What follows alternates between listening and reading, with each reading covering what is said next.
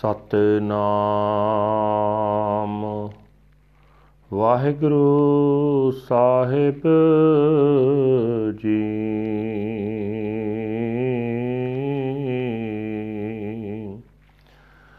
ਸ਼ਲੋਕ ਮਹਲਾ ਤੀਜਾ। ਸਤਿਗੁਰ ਤੇ ਜੋ ਮੋਹ ਫਿਰੇ, ਸੇ ਬੱਦੇ ਦੁਖ ਸਹਾਏ। ਫਿਰ ਫਿਰ ਮਿਲਣ ਨਾ ਪਾਏ ਨੀ, ਜੰਮੈ ਤੈ ਮਰ ਜਾਹੇ। ਸਤ ਗੁਰ ਤੇ ਜੋ ਮੋਹ ਫਿਰੇ, ਸੇ ਬੱਦੇ ਦੁਖ ਸਹਾਏ। ਫਿਰ ਫਿਰ ਮੇਲਣ ਨਾ ਪਾਏ ਨੀ, ਜੰਮੈ ਤੈ ਮਰ ਜਾਹੇ। ਸਹਸਾ ਰੋਗ ਨਾ ਛੋੜਈ ਦੁਖ ਹੀ ਮਹਿ ਦੁਖ ਪਾਹੇ। ਨਾਨਕ ਨਦਰੀ ਬਖਸ਼ ਲਹੇ, ਸਬਦੇ ਮੇਲ ਮਿਲਾਹੇ। ਮਹਲਾ ਤੀਜਾ, ਜੋ ਸਤ ਗੁਰ ਤੇ ਮੋਹ ਫਿਰੇ ਤਿਨਾ ਠੌਰ ਨਾ ਠਾਓ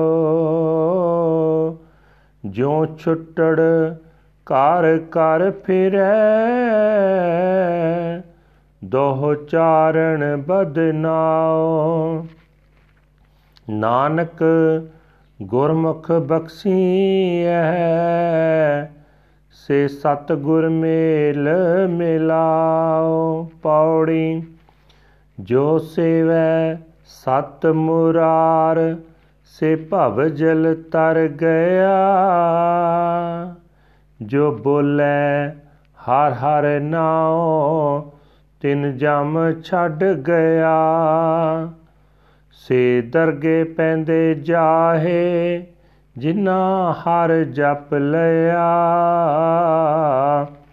ਹਰ ਸੇਵੈ ਸਈ ਪੁਰਖ, ਜਿਨਾ ਹਰ ਤੁਧ ਮਿਆ ਗੁਣ ਗਾਵਾਂ ਪਿਆਰੇ ਨਿਤ, ਗੁਰਮੁਖ ਪ੍ਰਮ ਪਾ ਗਿਆ। ਜੋ ਸੇਵੈ ਸਤ ਮੁਰਾਰ, ਸੇ ਭਵ ਜਲ ਤਰ ਗਿਆ। ਜੋ ਬੋਲੇ ਹਰ ਹਰ ਨਾਉ, ਤਿਨ ਜਮ ਛੱਡ ਗਿਆ। ਸੇ ਦਰਗਹਿ ਪੈਂਦੇ ਜਾਹੇ ਜਿਨਾ ਹਰ ਜਪ ਲਿਆ।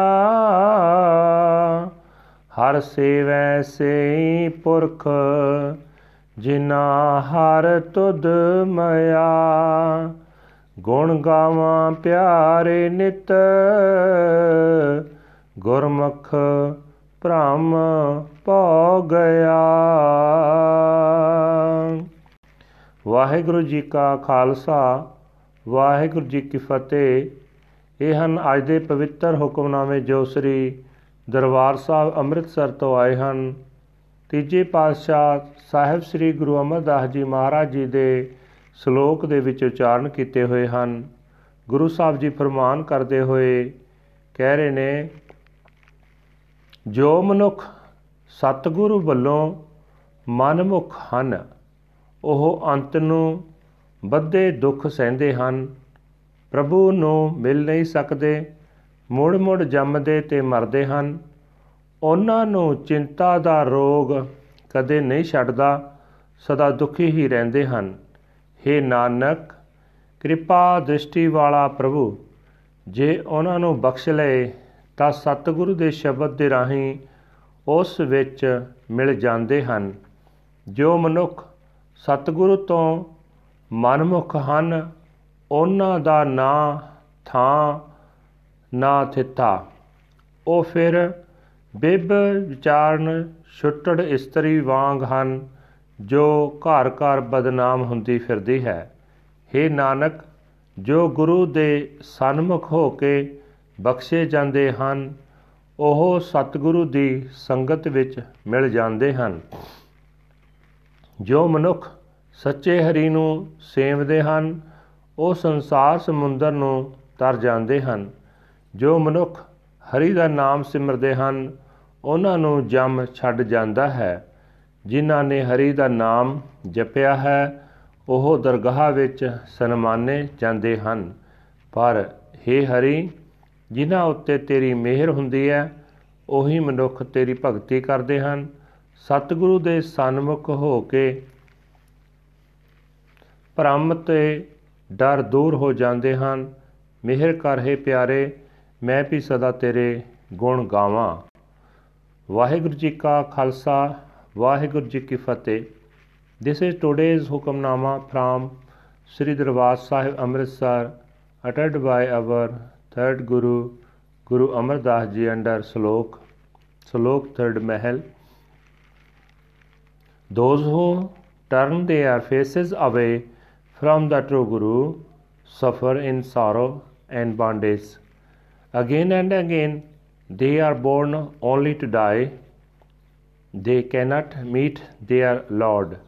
The disease of doubt does not depart, and they find only pain and more pain. O Nanak, if the gracious Lord forgives, then one is united in union with the word of the Shabad. Third Mahal.